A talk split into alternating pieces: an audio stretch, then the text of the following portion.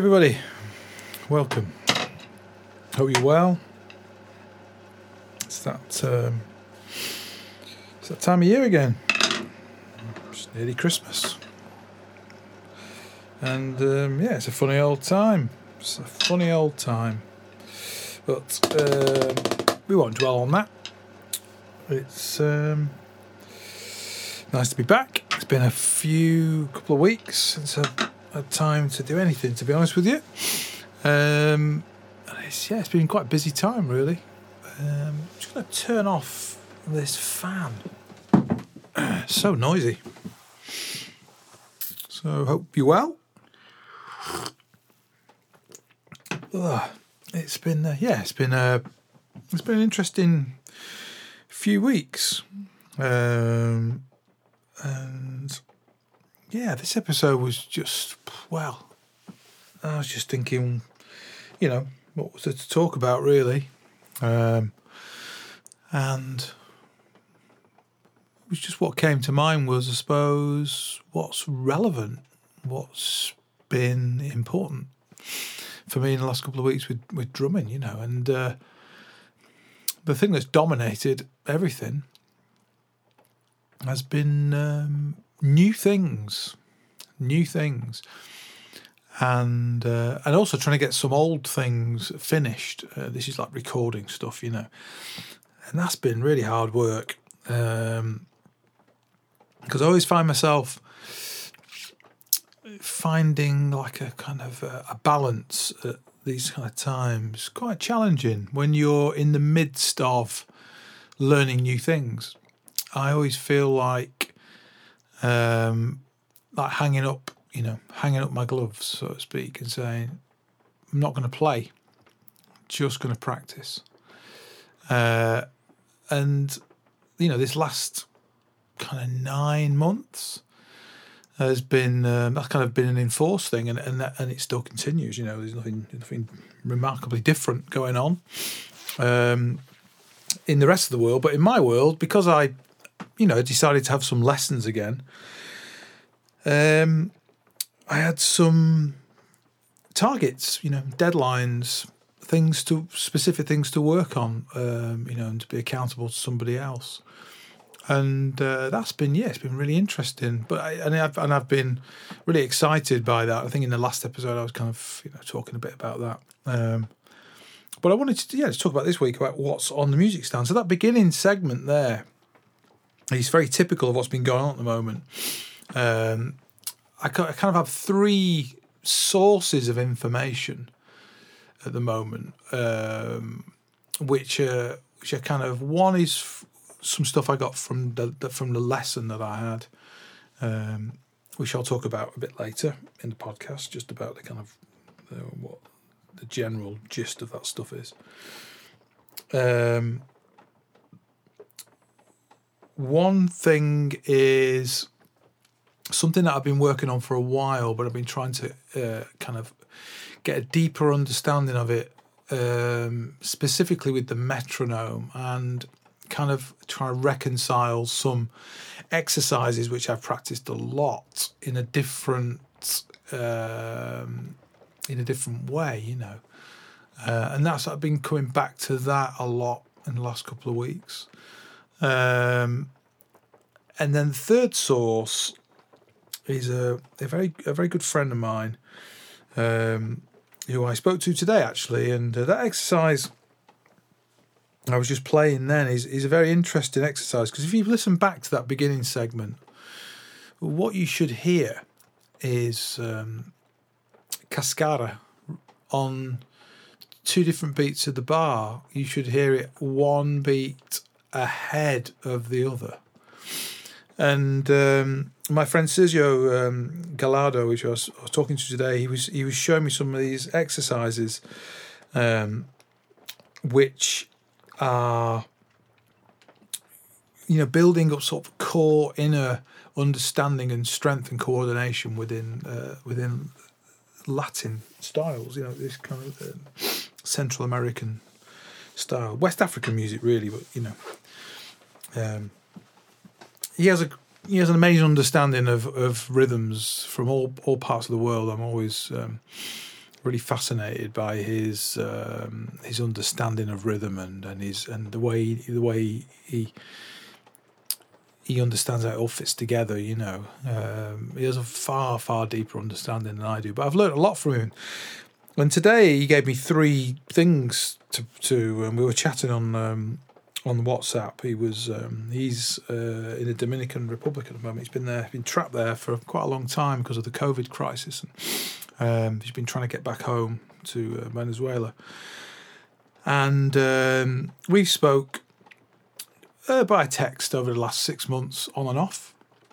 Um, and he's someone that I um, I get to hopefully get to see once a year. He's very, very good friends with a, with a, with a very good old friend of mine, Lee Mullen, a great uh, percussionist drummer who I've known for a long, long time. Lee, and he's a dear friend of mine.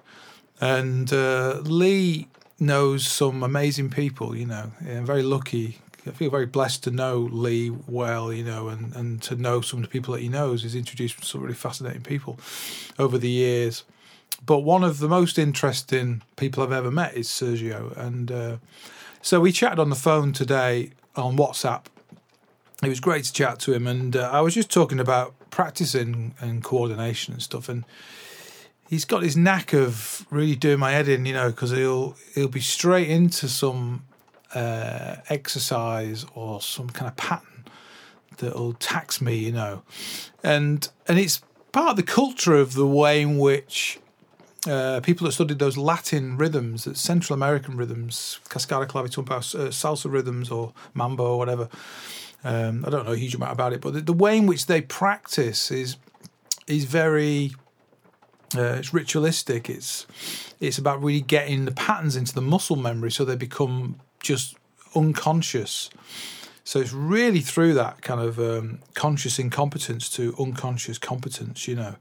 It's very much through those four stages, and uh, and that's what I've really been doing um, a lot of for the last few months, but particularly in the last few weeks, you know. And it's been a really interesting journey getting really back into sort of committing to practicing some exercises, very much on that level of. Um, of trying to get through the pain barrier of the the, the incompetent competence and all that stuff. On a sec. Sorry about that. I just wanted to.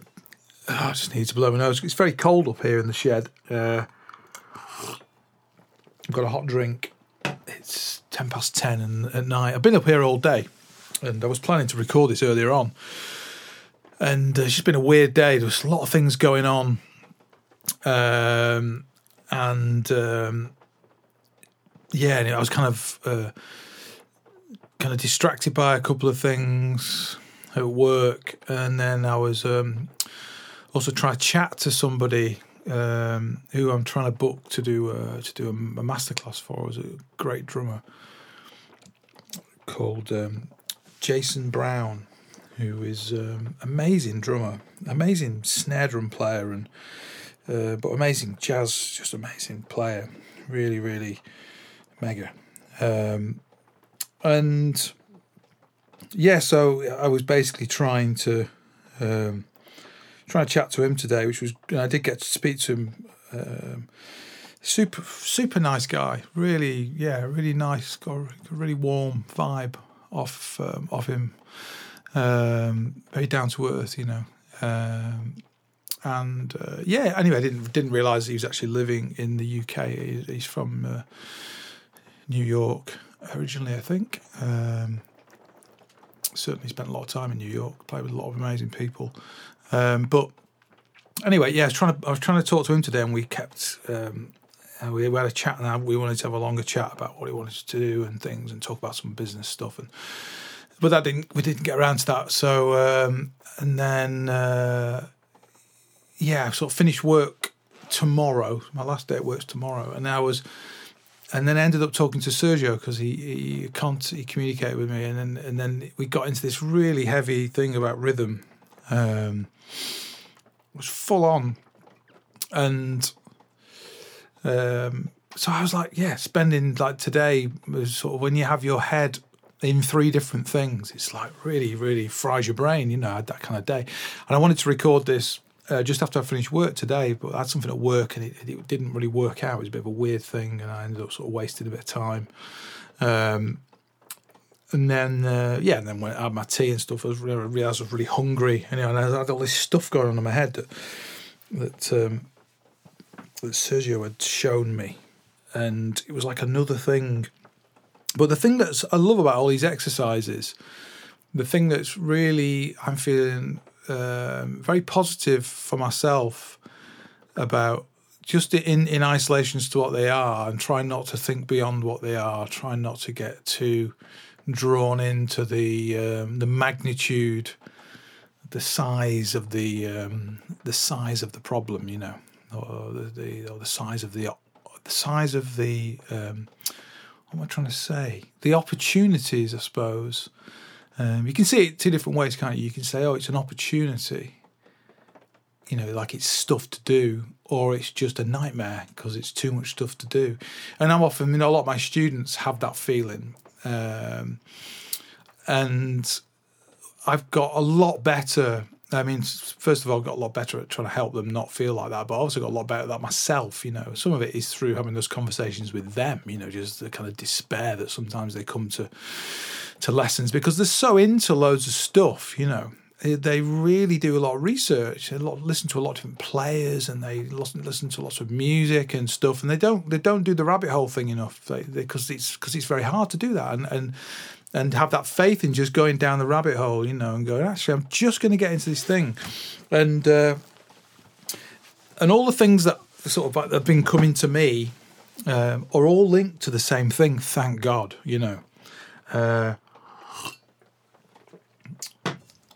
they're all linked to coordination um, because the weakest element of my playing, uh, if I think of the sort of facets of my playing, uh, and you think about your own in this moment, maybe do a little list of them. But you know, if I think about, okay, um, what do I think is a, what I say is a strong thing in my own playing, in my own sort of personality of playing?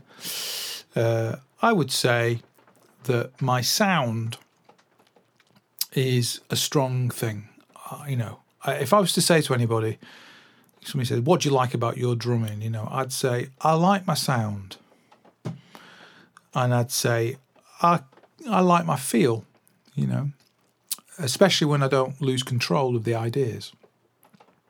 Um, and then the next thing would probably be um, and it's a this is this is like a quite a big area. It's maybe technique. You know, I've got a got a pretty good technique, not a great technique, but pretty good technique. You know, it, it's it's kind of my technique is um, I feel like it it's creatively driven. You know, it facilitates my creativity. I think, and then I would put next that you know I'm reasonably creative and quite musical quite melodic in the way that I play. Um, you know, and I don't I don't think of patterns and stuff like that eh, in in in a way of in a chopsy way. I'm thinking of them. I think of them as kind of sound and texture based. To play something fast is to create a long sound. You know, it's kind of that. It's from that philosophy for me. You know. Uh, and then I'd say I'm pretty good with styles, you know there's a few styles I don't really know well because I don't really listen to that music, you know, and I don't deserve to, you know, if you don't listen to the music, then you certainly shouldn't know anything about those styles, you know. I mean, so I don't play hip hop and I don't play reggae well at all. I can play, you know, versions of those things, but they're they're a facade, they're fake, you know. Um, but I've got a pretty good style base you know, I play um, I play jazz pretty well and, and, and Latin styles pretty well. I, I, really I love kind of Brazilian music and samba kind of feel and bossa and stuff. I play that music you know pretty well uh, for where I'm from. You know, um, and you know rock and stuff. I'm all right at that kind of stuff. I've got a rock background, so the rock thing still. You know, I mean, I do have a swing in my playing now that you know I find it hard to eliminate, so so to speak. So when I play things like funk and stuff, I don't know, it's got quite, you know, got a nice vibe funk. I don't listen to a lot of funk though, so again, it feels a little bit of a facade. But I've I've listened to a bit of funk in my life and soul music and stuff, and Al Green or something, Marvin Gaye, you know, that kind of stuff. Soul kind of soul, soul drummer, I'd say more than the funk. I wouldn't say I'm a funk drummer really at all, but. Uh, But the one thing on this list that still hasn't appeared is the dreaded coordination, you know. And this links to me right back into technique again. Um, and then there's time. And so the time thing is a really sticky one because I think I have fundamentally good time, but it can be so easily undone by the issues of coordination and so, what's the order of events here? Well, the, the problem is is the lo- is losing control of the ideas, you know, or, or, playing outside of your headroom, or playing outside of your coordination, or your coordinated ability, you know. This unconscious competence thing, you know. Some of um, some of the things that I've definitely worked on are now conscious competent things so they're, they've got a literalness to them, which I'm not hugely happy with to present within playing. They, they don't see the light of day when I play because I won't play in that way, you know. Um, I have this thing with students where I say to them, you should, when you play, when you read, you should sound exactly the same as when you play without, when you're not reading. You should sound like the same player. If you sound like a different player, then something has changed that is taking you away from who you are, you know. And now, regardless of whether you're reading, you know, uh, a, a jazz trio, a, uh, sorry, a jazz trio arrangement, or um, you know, a pantomime score, or a pseudo classical jazz orchestral thing, you know, whatever it is, those styles are hugely different you should still sound like yourself. You know, you shouldn't sound like a literal version of what's coming off the page or literal version of yourself. So I, you know, I'm I'm pretty aware of this kind of competent, uh, conscious competent thing, and uh, so this is back to this original thing I was talking about before. About I've been trying to reconcile some stuff, recording wise, and. Uh, what I noticed happening at the end of last week, as I started recording this track, I want to get finished. It's um, this thing I wrote ages ago in 23, and I talked about it in a podcast quite a long time ago. And uh, and I just want to, I just want to get, I just want to get a take, a drum take through this tune. You know, it starts off in sort of in six and a five thing, six, six, and six, six, six, and a five. Um, and then it goes into uh, four fives and a three. It's just different groupings in 23. It's nothing complicated. It's quite easy. And it's very, it's quite shuffly and then it's like quite open, straight, groovy thing. It's got two fundamental feels. It's got this kind of shuffly vibe that's kind of the first half of it. And then it goes to it's the same division, but it goes to a more four in a bar than a three in a bar. And I've been doing a load of work with triplets and then groupings of four. And so I kind of the reason why I came back to this this piece was like, oh, I've been doing loads of work on that stuff. This would be a good time to reconcile, um, get this drum part kind of finished, you know, get it recorded. And then when I was recording last week, just had these little glimpses, little beautiful little glimpses of um, of unconscious competence of some new coordinational things that were creeping into this groove. And I played a couple of things that I've never played before when I was when I was tracking this thing, you know. I didn't even think about it; they just came out. And then I got caught up in this whole trying to replicate thing, you know. And I was like, ah, oh, that was like me actually improvising. And it's the first time it's felt like I've done that in a long, long time, you know. Um, and it's because of you know practicing coordinational exercises that are challenging. Uh, I know how good they are for my own playing. Uh, I'm not trying to be evangelical to anybody else here, uh, because you know we've all got our own shit to deal with. We've got our own shit to resolve. Um, But I've long known that the coordination has been a problem, you know.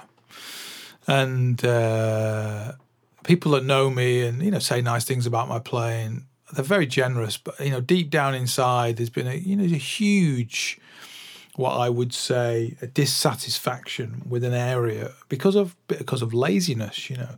And I talked about this in in the previous episode anyway, but laziness and defensiveness and being egocentric and concentrating on the nice things and not dealing with the problems and all that stuff, you know. And, uh, you know, not doing not doing the hard work of life like we have to do. You know, we have to do the hard work of life sometimes to get the joys, you know, that come with that. And uh, you know, I think back to being a young drummer and just kind of, you know, being a natural player because I am, you know, and I know that I am. It was something that I knew I was going to be able to do before I even first played the drums. I just, I just knew, that, you know, I could play the drums. How well was it's irrelevant. I didn't have that kind of egocentric thing then. You know, I wish I was still, you know, a twelve-year-old pre-drumming person who had no ego but had this thing of just knowing that they could play. You know, and uh, so anyway, you know, I think back to that that joyous young person, and then the laziness that came with that. You know, because I had I had natural ability and. I kind of picked up playing the snare drum quite quickly, and I sort of picked up reading quite quickly, and got into some quite good snare drum solos quite quickly, and that kind of connected some vocabulary that I was listening to with the jazz thing, and and then quite quickly, I was like resting on my laurels, you know. Oh, yeah, great. I can play a few funny, funky things, little cheeky things here, maybe sound a bit interesting, you know, um, maybe sound a bit different to other people, you know. And what I should have been doing then, really should have been doing, was working hard, you know.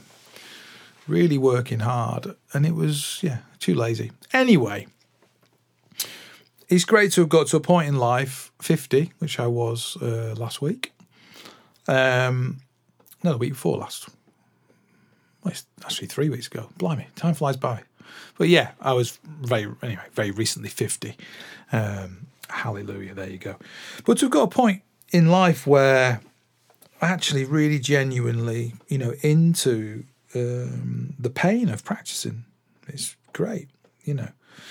Um, but yeah, I kind of got I got really kind of um, disgruntled with doing this drum take because I got into this thing of like, oh, I've got this other stuff I can play, and it's really interesting. Like, oh wow, I'm sort of improvising, and then and then started to, to sort of beat the crap out of it a bit, you know. Um, and then I came back to it today because I needed I needed to sort of do a bit more. So I decided after work today, uh, I thought I'm gonna I'm gonna spend an hour uh, building up to doing a take or two, you know. Uh, and yeah, just completely fell out of love with it, you know. But within 50 minutes, I was like, ah, I was just feeling inside, you know. Um, so yeah, it's been a funny time, but the backdrop of today was these these exercises that Sergio gave me, and the the thing I was playing at the top is this this method that I one of the methods I use for students when they struggle with coordinating, especially when they start playing jazz drums, when they sort of getting into playing swing drums, you know. And I use this method of, of thinking of things as a sticking as opposed to, you know, two different patterns happening at the same time. Or a a, a flam solo. Uh, and the thing that I was playing you then um, when Sergio was saying, "Oh yeah, this is this is there's this rhythm I've got this cascara," and then you you you start playing cascara a beat earlier, one crotchet earlier, one quarter note earlier, and you end up with the you know with with these two rhythms playing at the same time. And I was like, how the hell am I ever going to get that together? And he was playing it to me. He was just tapping his chest and he was talking to me on the thing. And it was like, and he was playing it quite quickly. And I was just like, wow, okay, that's really interesting. How am I going to get that together? And then I was like, oh yeah, the flam, the flam approach. Because um, in that style of music, I, you know, I always, I always like to hear the open when anything's played together, the open sound, you know, and something that's basically on an offbeat triplet quaver, essentially, you know, either preceding or after the beat. And so I kind of I sort of wrote it out, and uh, so if you're listening back to the beginning of the podcast, anyway, you know, so the thing that I was playing on the pad, you should hear, I think. I mean, I might be wrong, but um, it's a, it's a new thing to me. But I'm just sharing it with you today.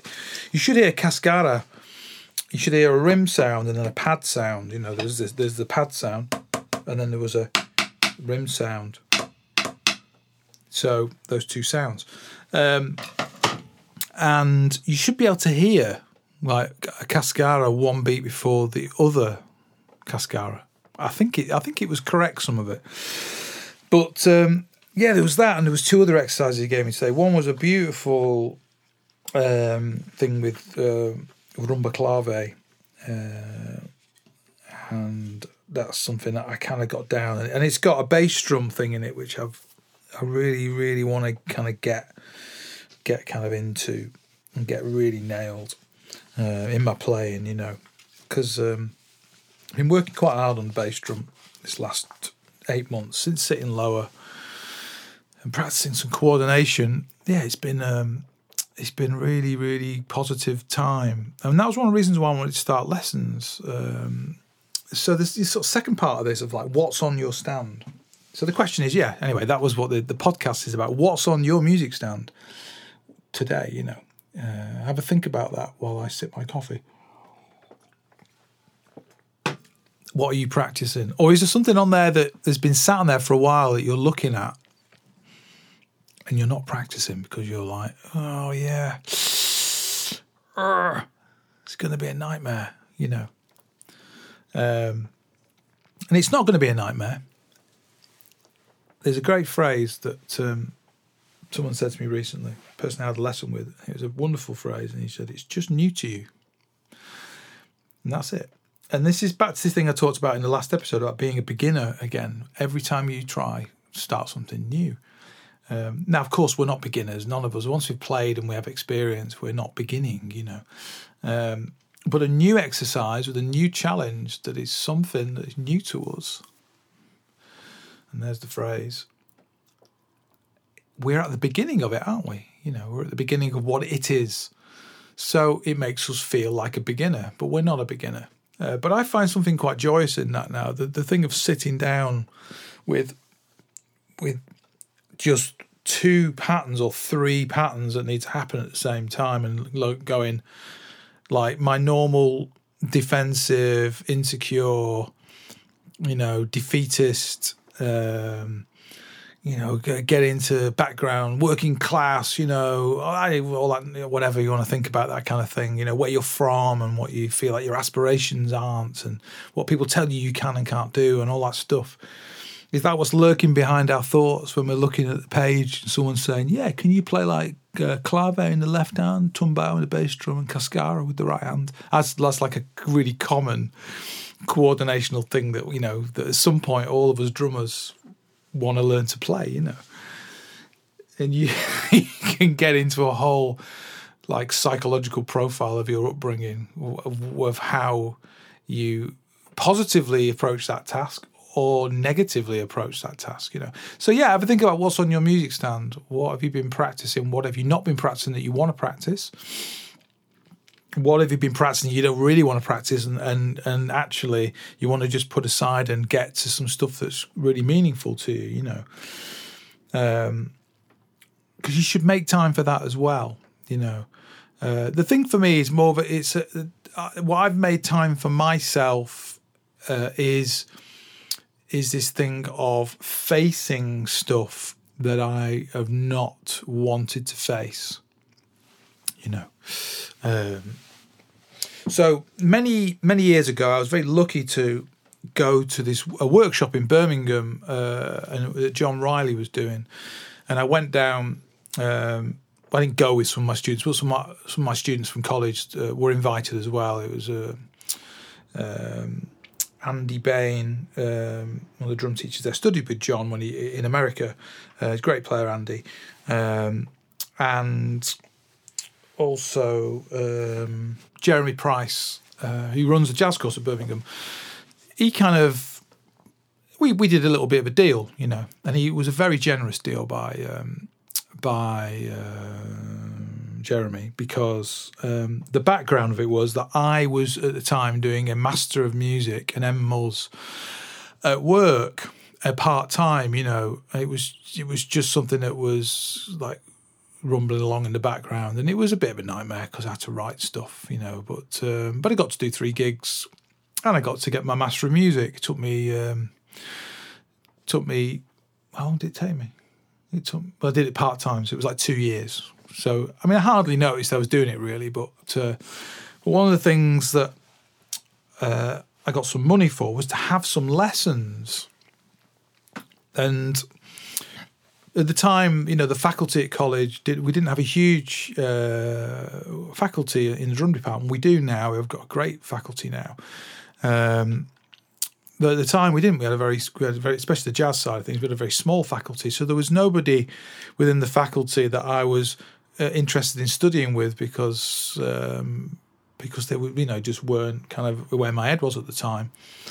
Uh, so we, I went externally and and I approached three people um, George Rossy, Jorge Rossy, um, Adam Nussbaum, and John Riley. Um, and I got to spend some time with all three of those people. Um, and I learned a lot from all three of them. And I really enjoyed my time with all three of them. The, the, the, the George Rossy thing was a bit different because um, there was a bit of an issue with the lesson. He had some tour came in, and uh, we had a bit of a problem doing what we originally planned. So we just met and had a, had a great, spent a great day with him. Really, really interesting guy, very, very funny. I liked him a lot. And I met, and I got to hear him play that day, and I hadn't heard him play for a long time. And he's a wonderful musician, really amazing drummer. He's a real you know. And anyway, we had a very, very interesting conversation, which was really, really, I was really blessed to um, to kind of share that time with him.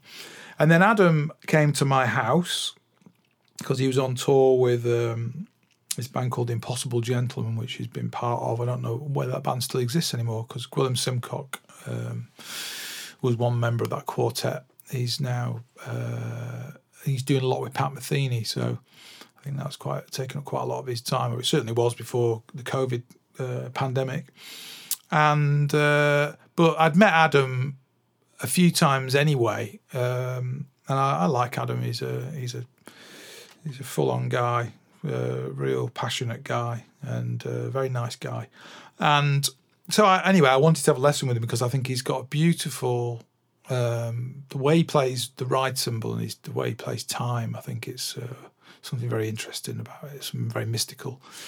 And I got to spend some time with him, talk to him about that. And I got to talk to him about playing brushes. I think he's one of the best. I've said this before, I think in one of the previous podcasts about brushes, he's, in my opinion, one of the greatest brush players alive. Uh, massively underrated by those that don't know.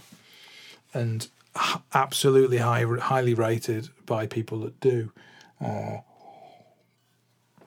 and he's got such an emotional thing with the brushes, the way the way how deep he gets into the sound, the feel, and the groove is something really remarkable. And um, so anyway, yeah. And then the, the the, the third the third person was John Riley, and so I went down to Birmingham. Um, and I took some students to go and watch this workshop. Uh, and it was a great workshop, really good. And I managed to record it uh, and I've still got a recording of it, and I've listened to it a lot. Um, there was so much information in that workshop, and um, John's like ability to demonstrate stuff. Um, this is this is the real. This was the thing that really blew me away. You know, um, was that you know I, I, was teaching a lot of the stuff he was talking about, and still do. Um, and I teach you well, you know, I'm very clear and I get students to really think about their sound first, you know, and, and all that stuff and, and playing from a, from a, you know, good physics perspective and a good coordinational perspective and all that stuff. I believe I'm very good at teaching that. But the thing about John is his ability to demonstrate it on such a high level in so many different ways, the, the different the, the, you know that's the the Ted Reed thing, the concept of behind the, you know those syncopation set two exercises, and then all those different ways of approaching those exercises. And there was some new stuff in there. Anyway, some new stuff in that workshop that I'd never thought about. Uh, one was to do with playing funk, and I practiced that. And it was funny. I, I really freaked out about that. I thought I was going to be so complicated and I practiced it quite recently because I just not got around to doing it, and I've been thinking about, and I said, oh, yeah, yeah, I quite fancied, uh, you know, and I've been doing quite a bit of work on my bass drum and coordination, so I thought actually it's quite maybe a good time to have a go at that and maybe reconcile that a little bit in my head. And the thing that I was really amazed by um, was I got it very quickly, and I was able to play this stuff and sound pretty much like myself. You know, I felt like there was again a level of uh, com- um, unconscious competence going on there. You know, so the other thing was all the Latin stuff, and he really went deeply into this, um, into um, different patterns in the feet, the closed, closed, open thing in the hi hat, playing clave the hi hat, you know, all that stuff. And the left foot clave thing is something I have wanted to get down, and I'm feeling like I'm getting close now to starting with that. It's my it's my next thing. If if I was to you know say I've got a goal next year. Uh, and and to be here in 12 months time in fact in fact I'll make a commitment now we're on Monday the 21st of December the whatever the closest podcast I uh, make uh,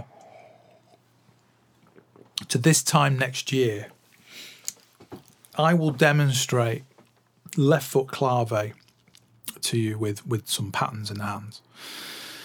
Um, and probably maybe bombo beat or tumbao or something in the bass, whatever, you know, whatever. Uh, I'm getting very close to it now uh, in relation to the starting point because I'm practicing a couple of exercises at the moment that are definitely leading down that thing. And something that Sergio gave me today, again, it's all pointing towards that thing. And all the stuff I've got from the John Riley workshop is all all the information is there. He was so clear not only in his explanation, but again, this thing of this this demonstration of it, you know. Um, yeah, and I was anyway. So I've said this before. I was so super impressed with him, and then I had a lesson with him, and I and I just thought he was an extremely nice guy, you know. Um, underneath, you know, all the brilliance of him and, and the, the, whole history of the art of bop drumming and beyond bop drumming, you know, those books, which are you know they're works of art in the history of drum education in in the world. You know, there's it's an whatever whatever happens, those books uh, are going to be etched. You know, in in um, in the study of, of of the drum set and that music. You know. Um, but anyway, I was yeah extremely impressed and then I, re- I, just thought he was a really, really nice guy in the lesson. I just really liked the way he taught and the way he talked and the positivity, you know, and uh, just that thing of having lots of information and just being able to say to you, this thing, that thing, this thing, oh there, have a have a go at that. What about this? Bubbly bubbly bump, all these different things. So, so I'm just trying to finish my coffee because it, it's um, I don't want it to go cold because it's very cold. Uh,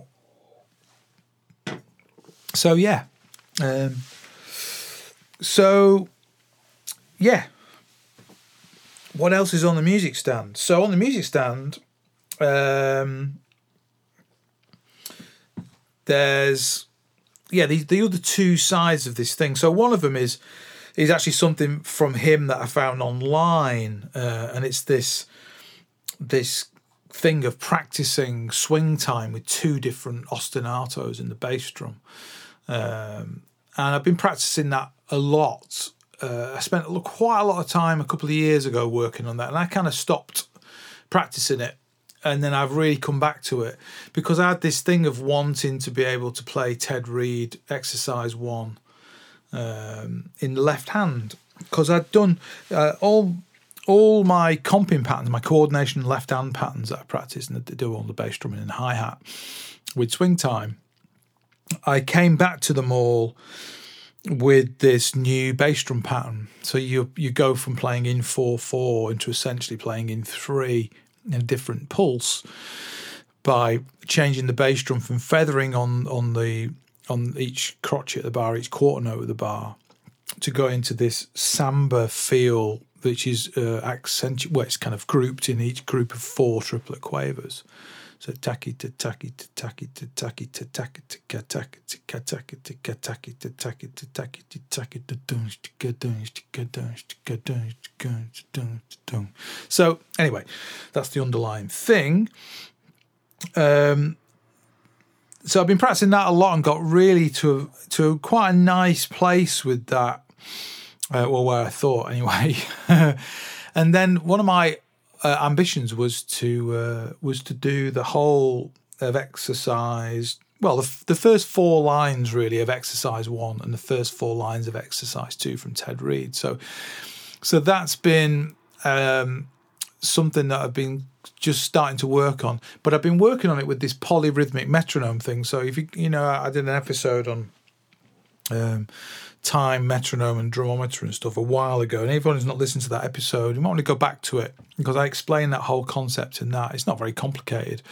It's just that I basically, when I practice swing stuff, once I've got the basic coordination down and I'm starting to work on the refinement, the metronome goes from uh, a a pulse based within the, the the, the division of the four four or, or you know the four crotchets, either on or off the beat, to a pulse which is on which is three over four in triplet quavers. So it's on, and I I put it now. This is this is a recent thing. I don't know if I discussed this in the um, in the episode, but what I've recently done is the uh, so the pulse will land on a triplet quaver on the beat. It lands next on a middle triplet quaver because it's four quaver triplet quavers later, and then it'll land on last triplet quaver.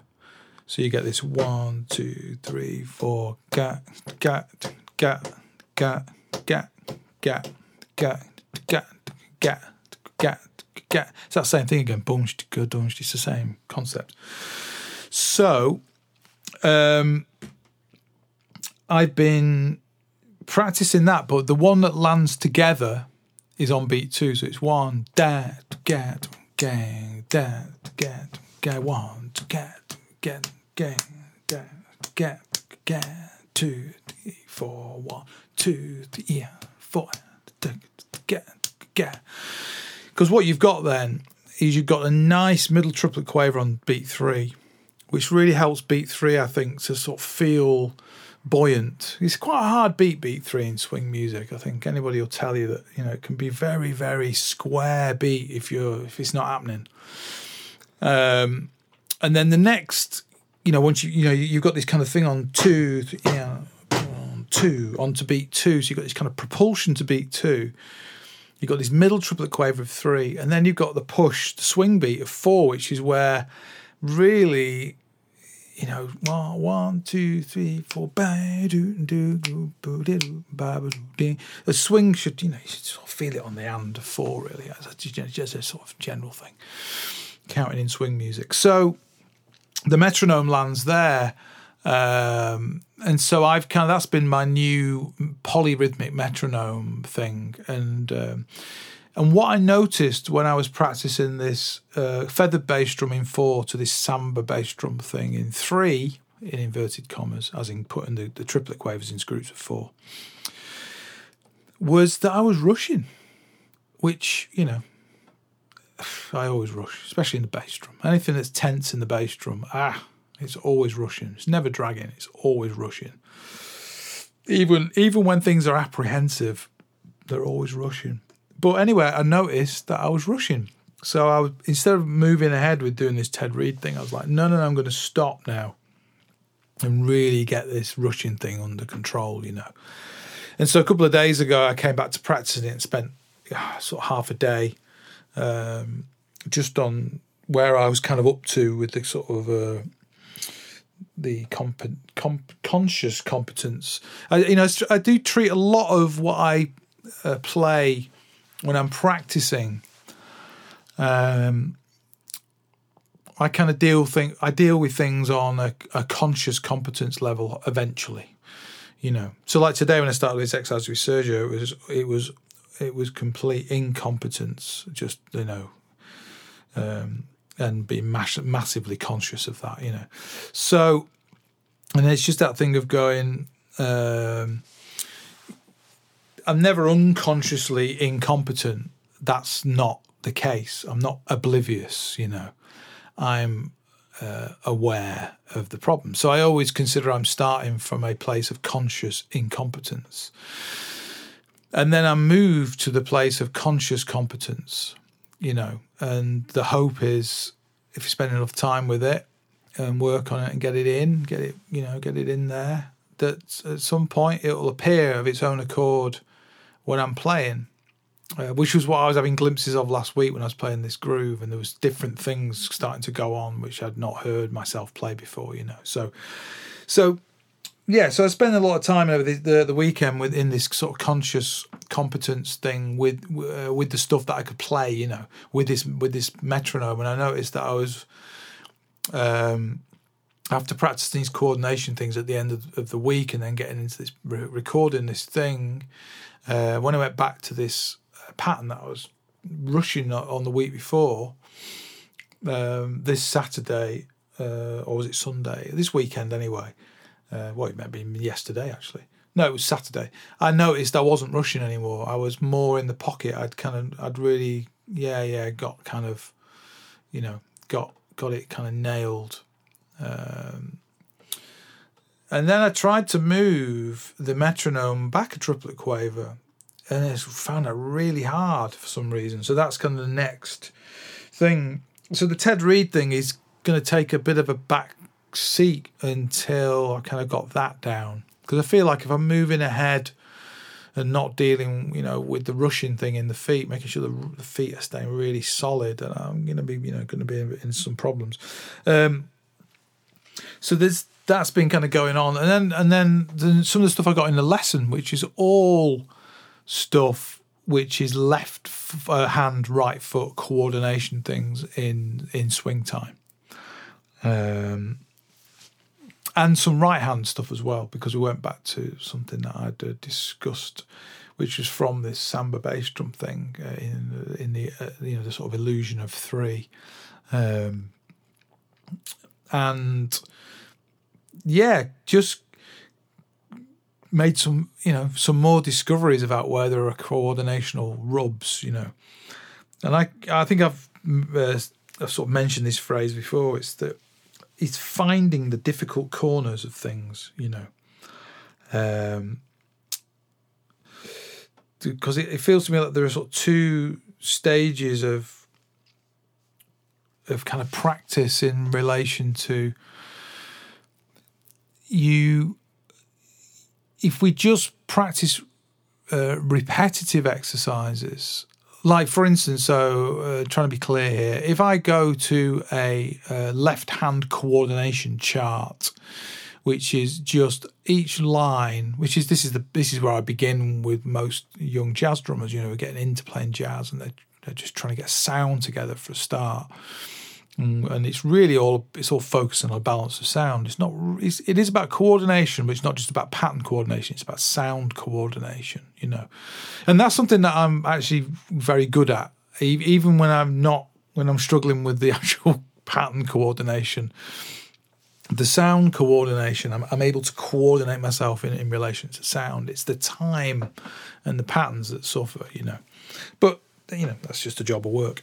Um, but yeah, when I'm starting out, and uh, you have, you know, each line has a repeated pattern on it, so that you know you might be playing like a, I don't know, like an example swing time thing, you know, and the left hand's just playing crotchets, and then.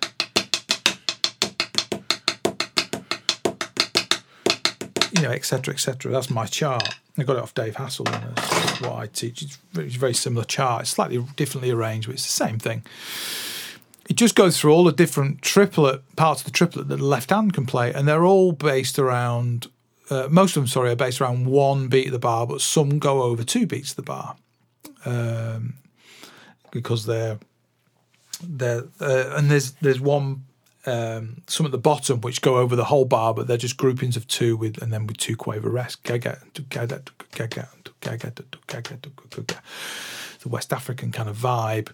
Um, but it's great to get those patterns down. Um, what I try and get people to do very, very quickly is move on from that because what you get stuck in is getting very good at that kind of action plan. Oh, yeah, I can play offbeat triplet quavers. Yeah, beautiful. And play it all day long, but there's no flexibility in that. You know, we, the muscle memory is literally that action plan of playing offbeat triplet quavers on all four beats of the bar.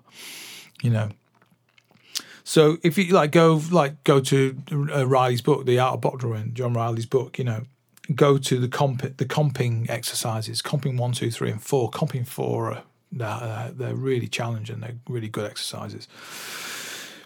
And there's a, there's a real progression about those exercises because what you're getting to by four is this is big flexibility, you know, between the left hand and the right foot.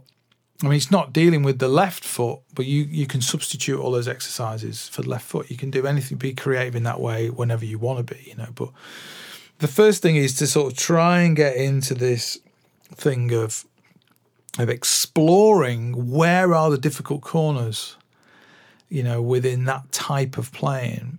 So in that type of playing, you've got um, triplet quavers um, and, we, and we're just talking about this in a very basic form, by the way. We're not even getting into any other divisions, you know, the semi-quaver, triplet, what have you.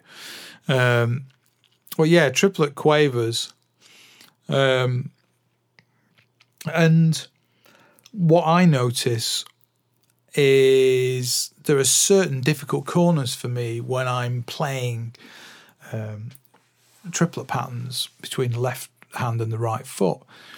And the ones that I find really hard are when you, you, you do alternating and then you do doubles or pairs. Um, and it's having that control, you know, sh- shifting from going doogie do gato do do go gato gato doogie do gato do do do gato gato doogie do gato do do go gato gato do gato gato that that thing itself do gato gato gato gato is not is not hard. Gato that's not hard. Is not it's not as hard as it used to be moving it around through the bar is getting easier. But as soon as you start to string those phrases together, that's when I find the difficult corners, you know, and uh, and uh, there's, there's a real workout for the right foot, but it's also just that thing of being able to really play the left hand and the right foot where they need to be played in the triplet, really in time, you know. So um, yeah, I've got I've got three different things on the music stand at the moment which are dealing with that. Uh, and one of them is an amazing thing which I never even never even thought about practicing this, and it's the it's stick control. Uh, it's the first column, and it's using those patterns between left hand and the right foot in swing time.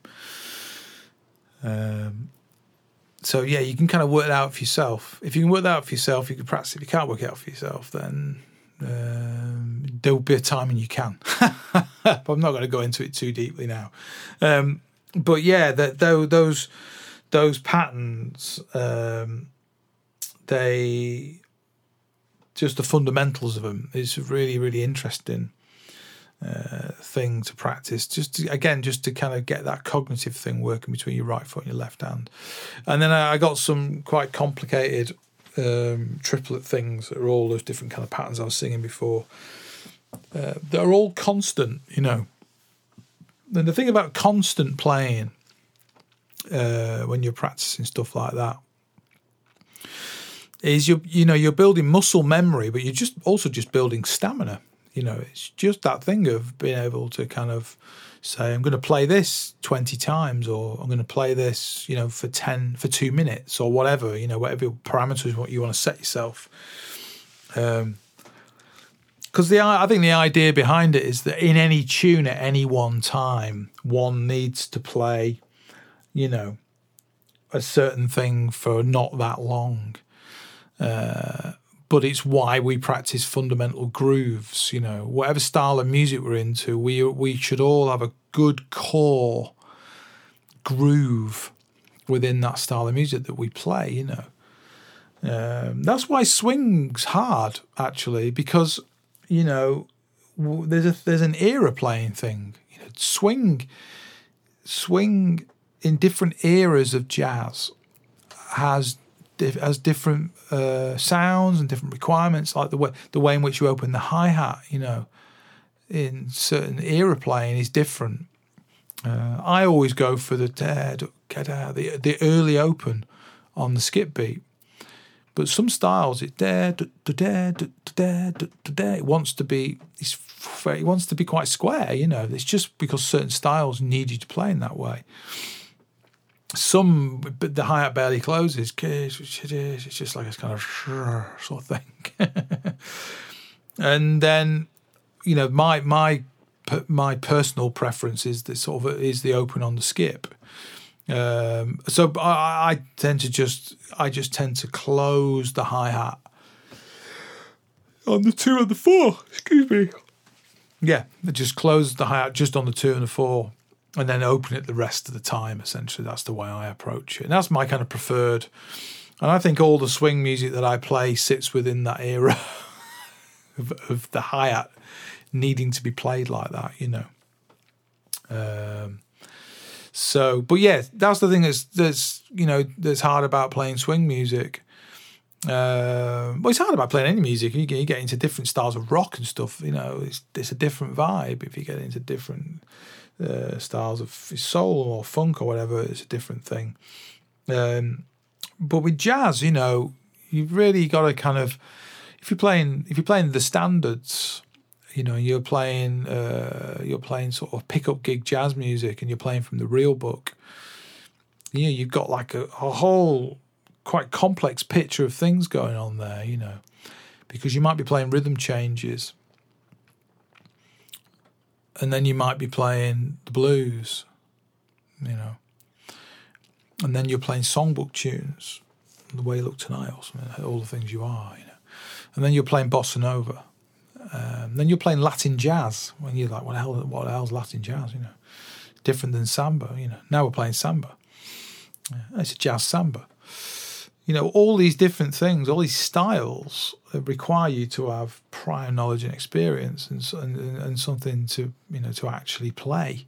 The fun. I'm talking about the core here, the core thing. You know, so yeah, we all have a we all have a should have a core understanding of, of the ideas of what of what we're doing, you know, yeah, within that.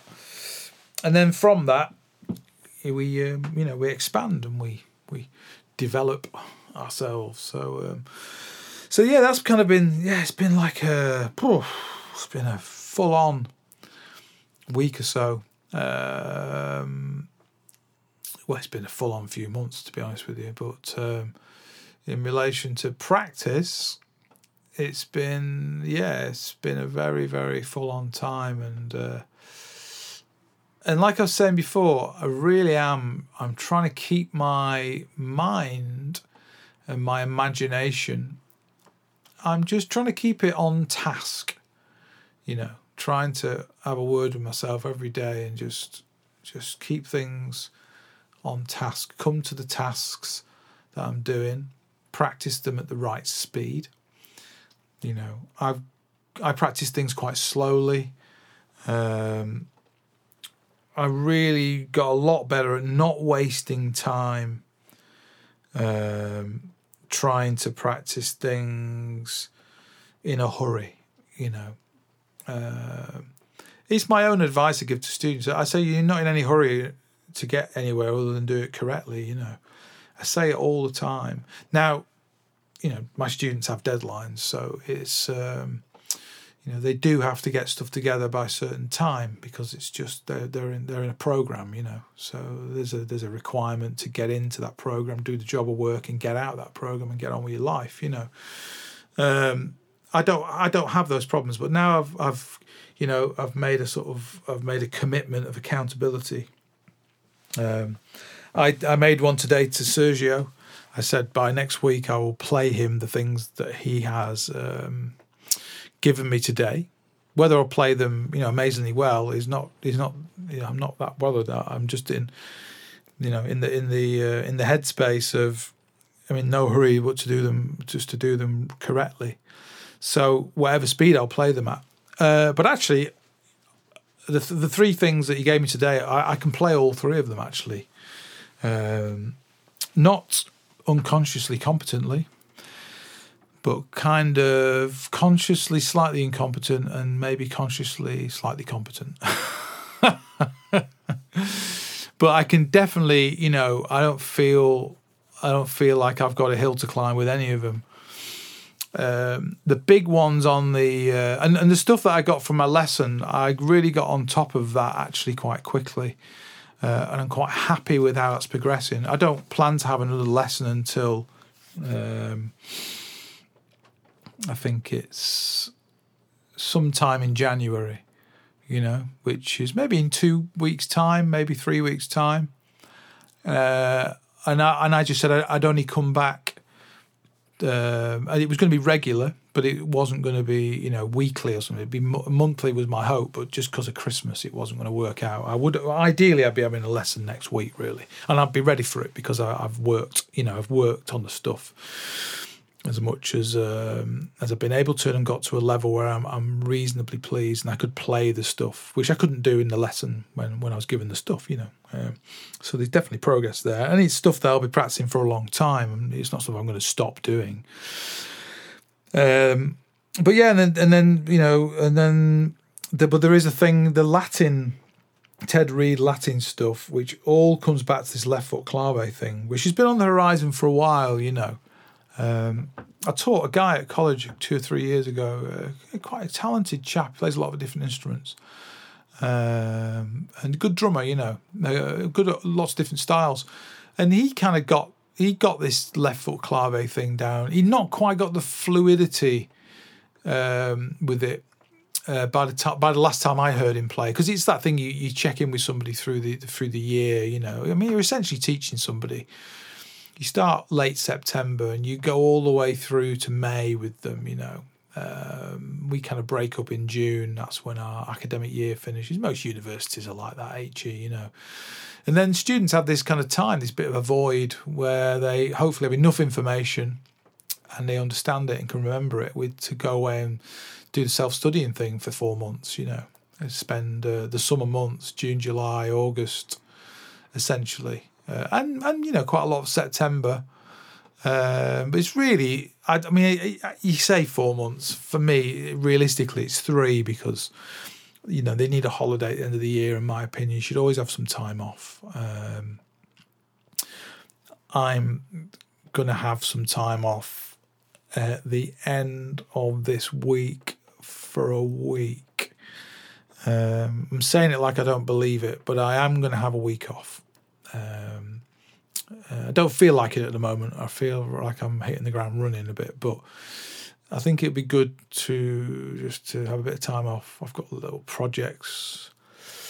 Uh, bought myself a a two-stroke motor, which I want to take to pieces and rebuild. That's one of my little Christmas. That was my little Christmas project. It's a thirty-two pound two-stroke motor. Um, it's got everything except um, it's not got the um, it's not got you know petrol tank and stuff like that. But it's got you know it's got a pull start. It's got a spark plug. Just needs some fuel. Uh, well, it needs some two-stroke fuel, which is fuel uh, and oil mixed, isn't it? Don't know a lot about it. I just know they're very smoky, and four strokes a better idea. But the, the, the four-stroke motor will be the next thing I'll buy, and I'll strip and I'll rebuild, and then might I might build something that it powers then, like a bike. Um, but this two stroke's tiny, so um, I might build a bike out of this, put it on a bike. Um, it'll probably do 25 mile an hour. anyway, uh, next episode, of the drums in the shed will be from A and E with me um, wrapped around a tree or something from this nightmare. But no, that's so that's when the that's when the the Christmas project is going to be. Yeah, I think uh, stripping this motor down, rebuilding it. That's the main thing is to take it to pieces and rebuild it because um, I want to know what's inside it. I want to, I know I know what's inside it, but I want to I want to take it apart myself and rebuild it all myself and say I built this. Um, even though I've you know basically reverse engineer it and put it back together again, but it's still the thing of learning about that stuff. Um, and it's a very very you know it's a very simple engine to start with. You're going to start with anywhere. I, that's what I'd recommend. You know, personally, that's what I've been recommended. Um, because it's got everything you need on it. You know, it's a very very simple design, and um, yeah, so that's going to be. So there probably won't be. Oh, the the the other thing with the podcast is, I made a decision, uh, which I've not announced. I need to re save everything uh, on the um, on the podcast site and the, the blurb. Uh, it's going to be a bi-weekly from now on. Um, it just isn't possible to do a weekly thing. It was something that uh, was bit. It was you know it was a it was a lockdown ambition thing. I think you know when we got into lockdown and you know and things like at work um, when things kind of so when I stopped teaching essentially and was was just doing the other stuff and I had a bit more sort of time in the summer to be uh, just thinking about um, the podcast it was kind of easier to do the weekly thing. And it was just a thing as well of doing, you know, I'd asked a few people about doing these interviews and um, and they were done. I just haven't had a chance to even think about doing any interviews. Um, there's a lot of people I'd like to speak to, but I just haven't, I haven't even got around to asking them. So that was kind of filling a few gaps.